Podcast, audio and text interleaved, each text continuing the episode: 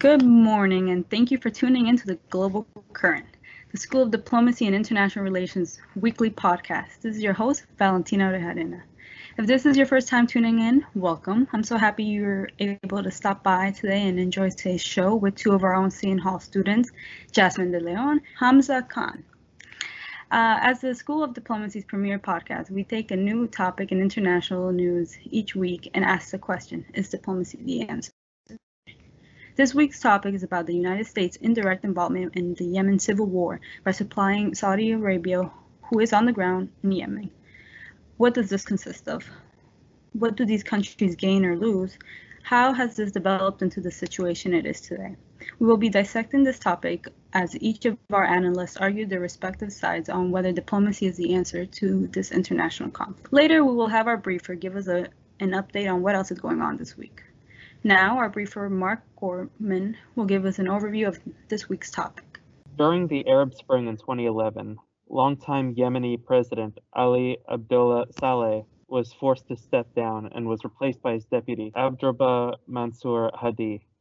President Hadi was unable to deal with a variety of issues facing Yemen, including a separatist movement in southern Yemen, food insecurity, unemployment, and rampant corruption.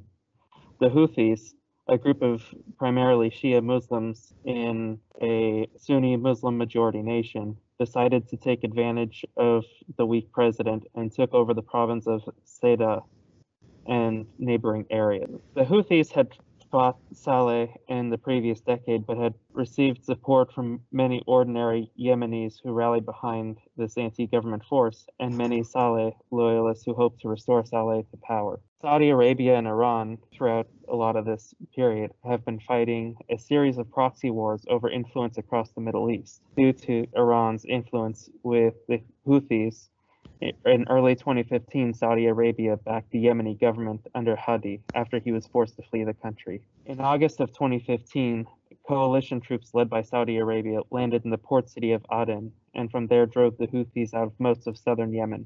As a response to the launch of a ballistic missile aimed towards Riyadh, Saudi Arabia imposed a blockade of Yemen in November of 2017. Saudi Arabia claims this was to prevent Iran from sending weapons to the Houthis. Saudi Arabia has also cut off other imports, making the food shortages worse. After the United Arab Emirates withdrew support from the Yemeni government, the southern separatists backed by the UAE started clashing with Saudi Arabian forces in Yemen, which only ended when a power-sharing deal was brokered between the two sides.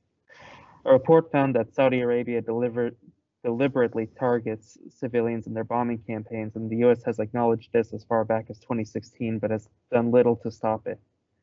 The UN has reported that as of March, 7,700 civilians have died as a direct cause of the war, with many watchdog groups giving much larger numbers.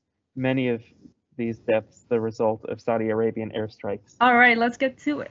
Thank you so much for each of you for joining me here via video chat. This Yemeni conflict has been going on for almost 6 years, and there seems to be no end in sight. This has been named one of the biggest man-made human crises in the world. So my question right now is, what is happening to the Yemeni citizens? Where are they? How are they surviving? The floor is open to anybody who wants to answer first. The United Nations has called the Yemeni crisis the world's worst humanitarian crisis. About 80% of the population, which is 24 million people, need humanitarian assistance and protection. 20 million people need help securing food. 10 million are actually considered one step away from famine. And 18 million do not have enough clean water or access to adequate sanitation. Also, if you want to put it in the context of the coronavirus pandemic, as the pandemic rages, many countries have cut back aid to Yemen, which already has a fragile health system and an infrastructure that has been devastated in the war. Yeah, definitely. I bet coronavirus has definitely made this worse. Yeah, even with the coronavirus, they've also been suffering from the worst cholera outbreak in recorded history, and that's been going on for years. And like as Jasmine said, almost like 80% of the population, they need humanitarian assistance because they don't have access to clean water or healthcare or food. And on top of that, the civilians are just being killed at a horrific rate by the Saudi campaign. They bombed schools, hospitals, and in 2016, even a funeral was bombed with 140 people being killed, which is really horrific. And a school bus with 40 kids was also bombed because they considered that a military target, a school bus with 40 children. So by Saudi Arabia? By the Saudi coalition. And what do you call it? There's this group called the US, the Armed Conflict Location and Event Data Project, and they claim that 12,000 civilians have been killed in direct attacks. So that's not even, those aren't even military casualties. Those are direct attacks against citizens. Wow. Yeah. Wow. You know, and I'm wondering, who do the Yemeni people want in control? Yasmin, if you would like to answer? That really depends on who you ask. There's the Houthis, there's people who are non-Houthis. Some Yemenis also support al-Qaeda because they provided some Yemenis some areas with security and public services unfulfilled by the state, which has strengthened support for the group, according to the Council of Foreign Relations. There's also the Saudi government, who wants to end Iran's influence in Yemen and reinstate President Hadi. And in addition to that, there's also the Separatist Southern Transitional Council, STC, who want to split Yemen into two. So there's so many different non-state actors at play here that there's not, I would argue that there's not just one Yemeni people who have a single view of who they want in control. I could see that, definitely. Maybe it would be a good idea to split Yemeni into two at this point. Yeah, Yemen used to be actually two countries before they united. It was North and South Yemen. And right now, President Hadi, so he's the official president, supposedly, because he's backed by Saudi Arabia and the US as well. And the Houthis are his main rivals. But the STC, the Southern Transitional Council, they're also a force that wants to, they took over the city of Aden and they kicked out Hadi's government, which was set up there after the Houthis took over Sana'a, the previous capital. Now it's just complete chaos. President Hadi, he's living in Saudi Arabia in exile right now and trying to control the government from there. And that's not really going well. And the STC, they declared the southern provinces autonomous from Yemen's government. So they're also like separatists there. And even there's also like the ideological divide between the Sunnis and the Shias. So the Houthis are basically Shia Muslims and they're the minorities in Yemen, and the Sunnis are the majority still. And so basically most of the Sunni Muslims, they support President Hadi's government, and the Shia Muslims, they support the Houthis. Wow, it's incredible how much divide there is actually. And you mentioned there's so much chaos.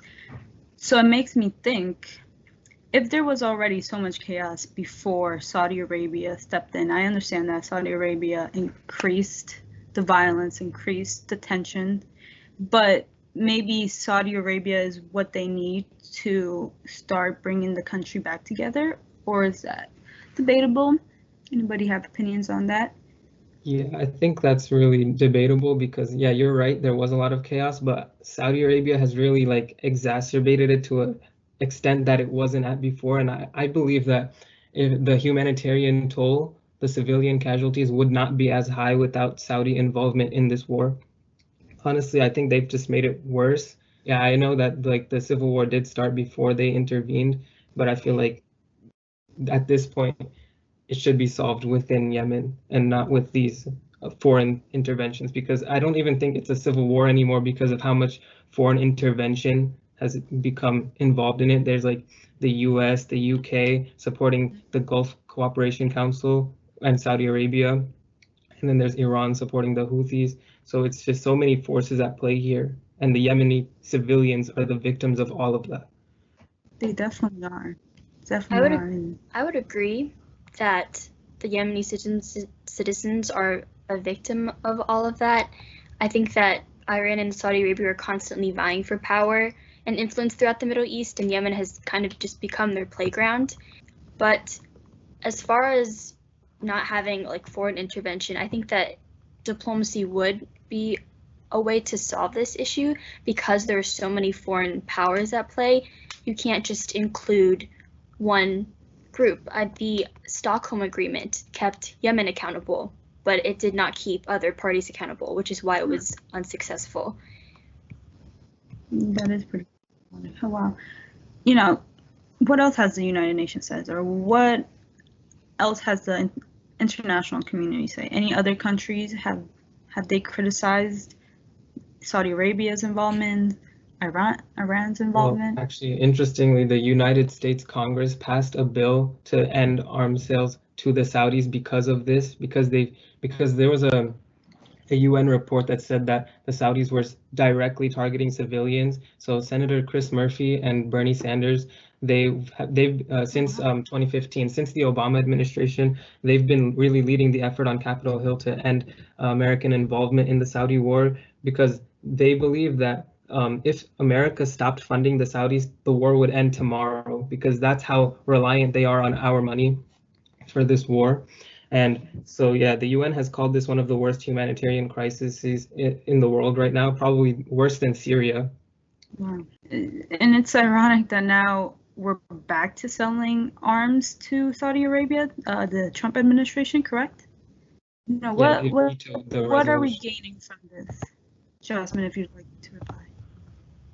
Yes, so according to the Council on Foreign Relations, the United States remains Saudi Arabia's largest arms supplier. According to the American Society of Civil Law, since joining the conflict, the Saudi-led coalition has conducted significant air campaigns that have further escalated the scale of the conflict, resulted in civilian deaths, and also contributed to the growing humanitarian crisis.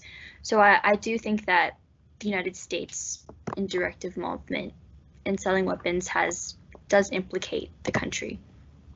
You know, the argument is now the United States is doing this for their own national interest, which would be they want some jobs in their country. They need some money for their own government. You know, how much responsibility can they, you know, accept really? You know, can it be compared to, say, you know, we're selling arms, but at the same time, people are providing, say, any other trade to Saudi Arabia, and they're also, you know, providing just, that could be kind of said as support too. You know, what should we be doing, or what should the United States be doing next? Should I think that the United States absolutely should withdraw all funding to the Saudis because of this, because the blood of these civilians is on U.S. hands, because the Congress, both parties agreed to this. It was bipartisan, and it's hard to believe anything being bipartisan nowadays, but both houses of Congress passed a bill about the War Powers Resolution to end Saudi support for the Saudis.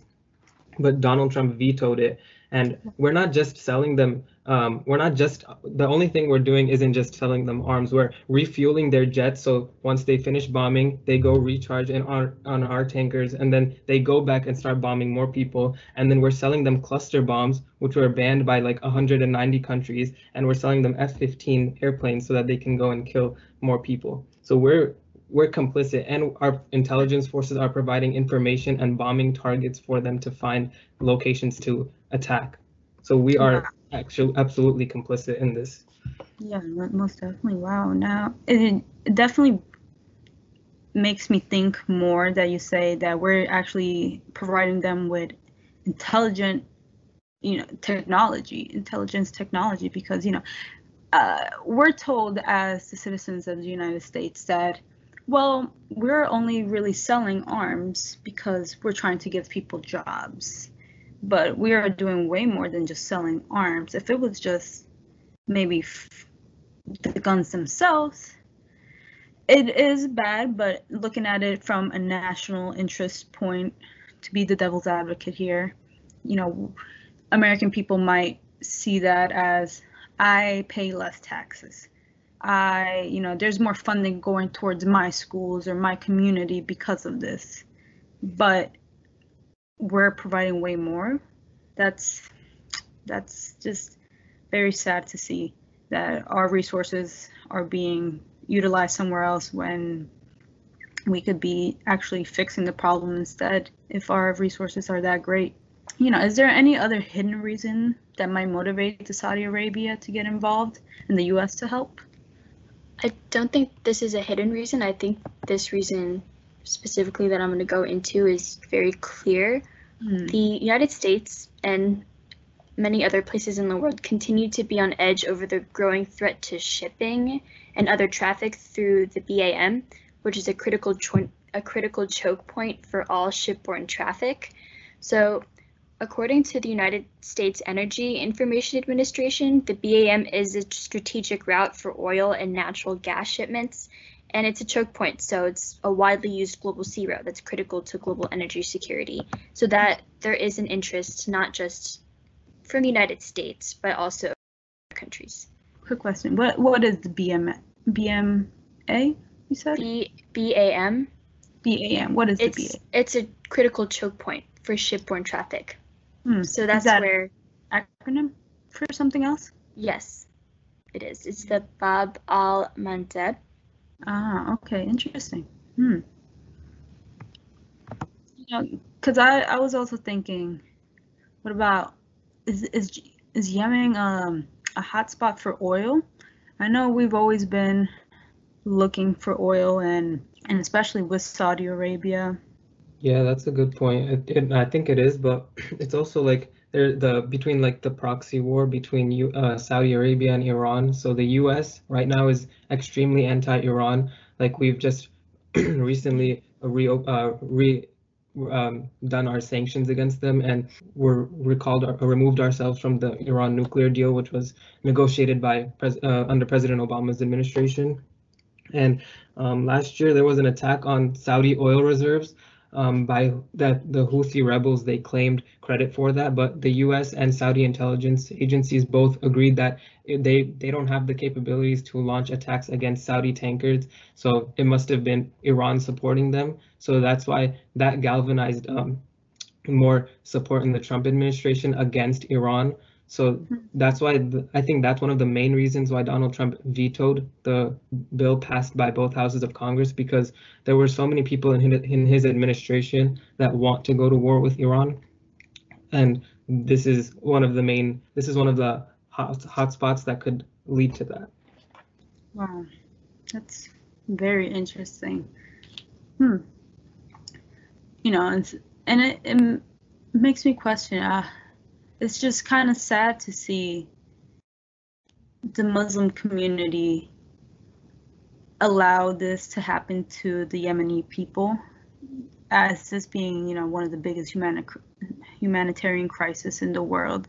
And instead of maybe coming together, Iran and Saudi Arabia, maybe against the U.S., saying, hey, you know what, we don't need you to sell arms, you know, instead, can you provide some food, some other supplies? And it really is sad that given the COVID situation, supplies have been cut down, especially now since there are so many different types of humanitarian crisis, like Rohingya people, the Uyghurs. It's just, we really need to start moving forward with, I hate to say that the Yemeni people have been kind of almost forgotten at this point. It's been 6 years. You know, it's always kind of a trend to see a humanitarian crisis. Like I remember seeing it for the first time on social media, and there'd be a lot of petitions and a lot of donation links. And then I remember it happening for Syria and then the Rohingya people, and it's kind of like, these things keep happening, but where are the solutions? You know, where is the United Nations in trying to bring everybody together? Where is the international community? Everybody has their own national interests, and I bet they don't want to get involved. But at this point, I feel like if we were to invest in these countries, they could be providing so much more to everybody else. I think your question, where is the international community, really makes the argument why like diplomacy is needed for this particular situation. I don't think singularly diplomacy is going to solve this issue. I think that what's also really important is bringing more humanitarian aid to the region, especially because during COVID, the resources, not as many resources are getting to the region. And this conflict is very messy and it's difficult to generalize. And I think that I do agree in that like national interest is getting in the way of resolving this humanitarian crisis that all of us are aware of. Not everyone, but obviously in our discussion. Yeah, the point you brought up, Valentina, about the humanitarian assistance from Muslim countries, you're absolutely right. And I think that if you're waiting for any kind of moral assistance from the Saudi government, you're going to be waiting a long time because they're one of the most authoritarian and brutal regimes in the world, a regime that, you know, beheads more people than ISIS. These people, instead of humanitarian assistance to the Yemeni people, they're imposing a blockade in the air and sea, so no food, nothing can get in. There's a famine right now, people are dying, and the Saudi government does not care, and they never will, because all they care about is their own interests. And they're even working with Al-Qaeda in the region. So one of the most radical branches of Al-Qaeda in the region, the AQAP, who really hate the United States, they've been taking this opportunity of this from the Saudi bombing campaigns to radicalize young Yemenis to join them, and the Saudis have worked with them to fight against the Houthis. So basically, the United States has been supporting a coalition that has been working with Al-Qaeda, which is ridiculous. Wow. That is very ironic, given that we hear a lot about anti-terrorism and the rise of terrorism and how we are trying to avoid it, and that's why we get into a lot of different conflicts in different regions, because the United States is always trying to just prevent that from happening and continuing to rise. You know, the government keeps pushing people towards these communities that will maybe gives them food, gives them shelter, gives them a sense of community, even if it's a brutal environment. I guess it's better than being bombed while going to school. At least you have a chance to defend yourself if somebody is helping you and training you. It's just very sad to see, you know. So let's see, is diplomacy the answer then at this point? What can be done? Hamza, I am curious to know if, since you are arguing the negating side, what solution would you propose if diplomacy isn't the solution?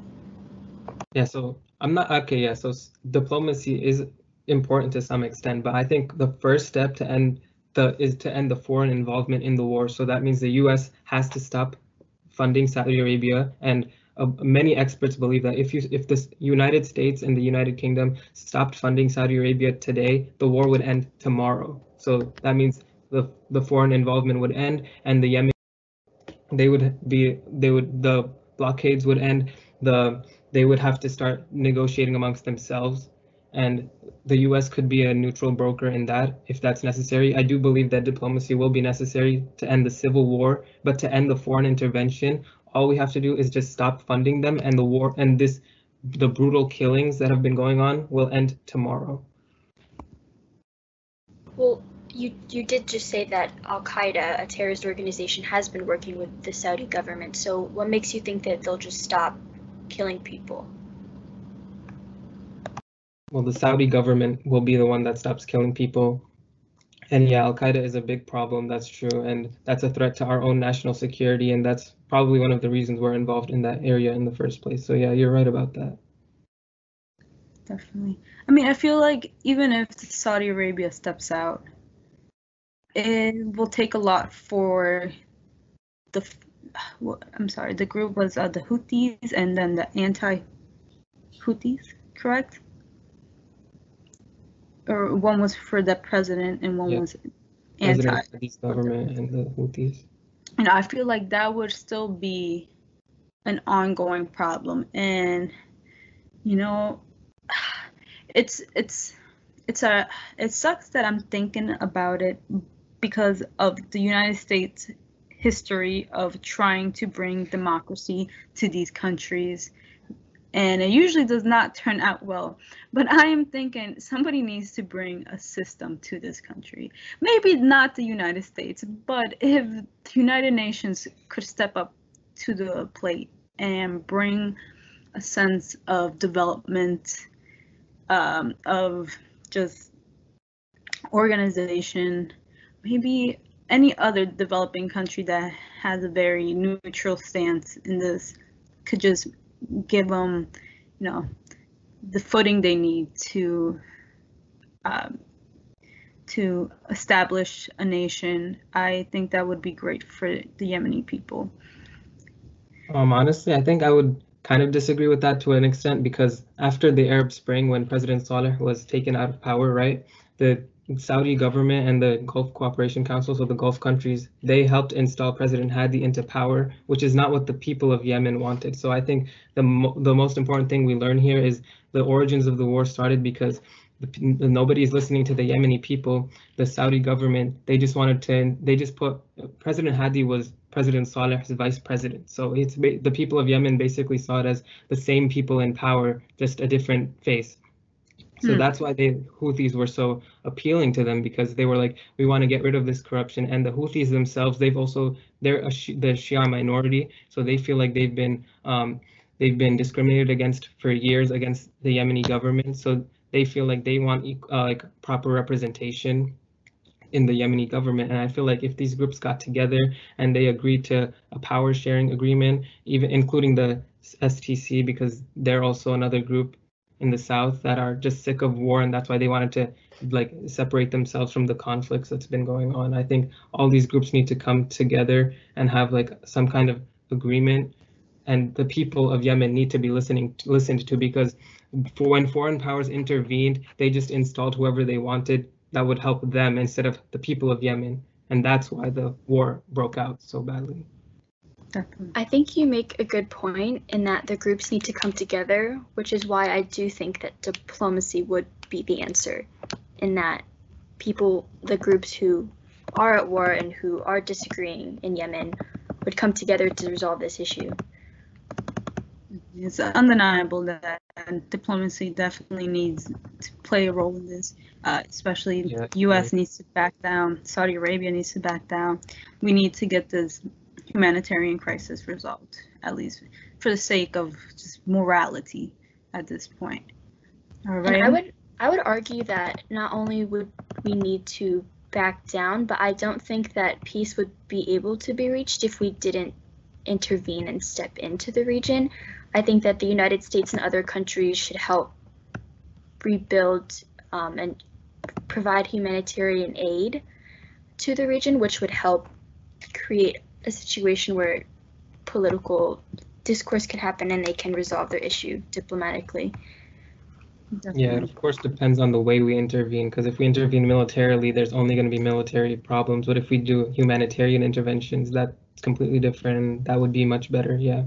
Yes, and the groups did come together for the Stockholm Agreement to try and resolve this issue before. But as we've seen in the past 2 years, it hasn't been effective because it was only Yemen who was held accountable. So I would argue that if the United States and other groups could come together and be held accountable within an agreement to provide humanitarian aid and assistance, then that would be an effective way to resolve this problem. Thank you, Jasmine. Okay, folks, that is all the time we have for today. I would like to thank our analysts again for being here with me, Jasmine, Hamza. This has been very informative, very great. Thank you so much for this conversation. And thank you for being on our show. Thank you for having us. No problem. Okay, now let's tune into this week's rundown brought to us by our briefer, Mark. Madrid locks back down as European leaders sound alarm on COVID-19 surges. CNN is reporting that Madrid is going back into a citywide lockdown after a surge of cases in the city. People will not be allowed to leave or enter their area except for work, education, or health reasons. Gatherings will be limited, and Stores, bars, and restaurants will have to reduce their capacity by 50% and close by 10 p.m. And these restrictions will apply to municipalities with more than 500 cases per 1,000 people in the past 14 days, where the number of positive cases surpassed 10% of all diagnostic tests. Kuwait bids farewell to late ruler and pillar of Arab diplomacy as new emir takes over.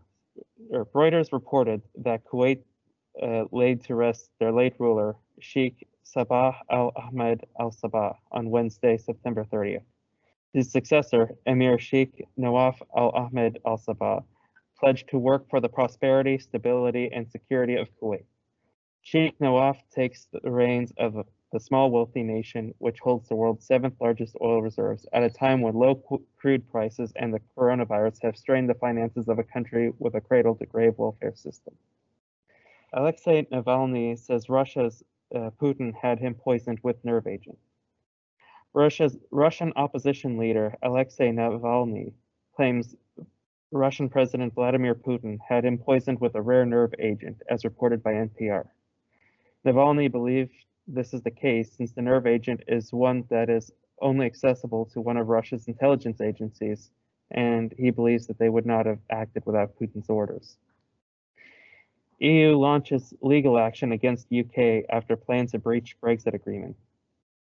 The European Union on Thursday launched legal action against the United Kingdom over London's plan to unilaterally breach a Brexit withdrawal agreement both sides signed into. Last